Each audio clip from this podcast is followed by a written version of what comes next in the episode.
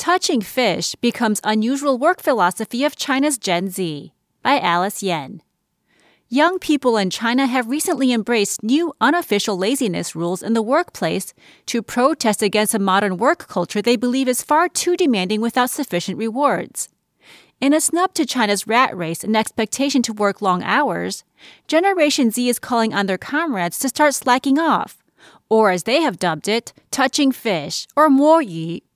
Among the rules for laziness are doing stretches in the office pantry, using the most toilet paper in the company, and filling a thermos full of Chinese tea or whiskey as a desk-side companion, business news outlet Quartz reported. This philosophy of touching fish is borrowed from a Chinese proverb which states, "Muddy waters make it easy to catch fish." It means that people should take advantage of a crisis to chase personal gains. It was especially relevant in 2020 as the country struggled to deal with the coronavirus pandemic and its fallout, especially in its economy.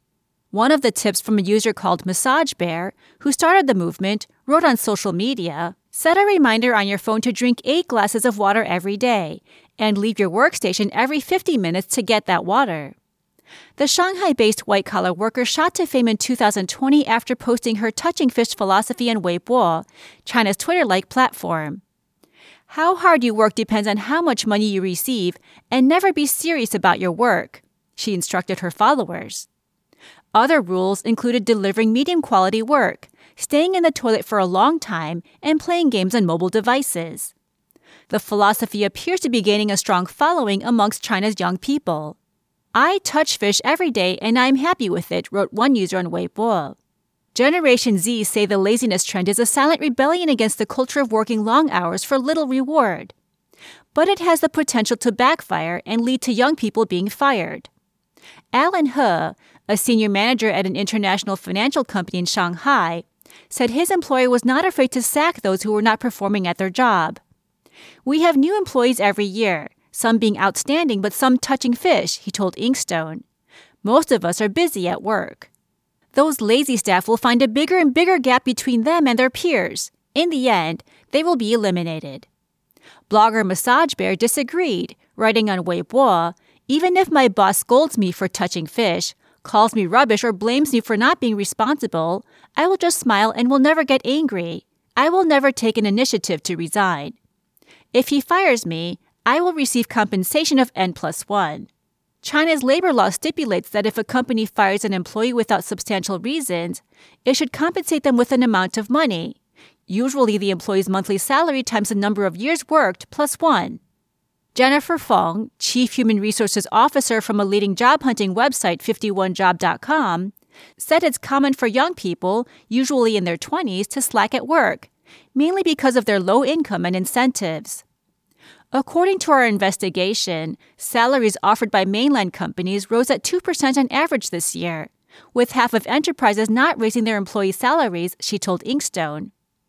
It's no wonder that many employees are thinking of ways to diversify their income sources, such as browsing on the internet, giving likes to some online shops, or relaying the online product links to earn petty cash, said Fong. She said while many workers born in the 1970s and 1980s follow the traditional spirit of enduring hardship and working with grit, those born in the 1990s had a very different philosophy. Generation Z placed a high priority on their own interests and other personal benefits.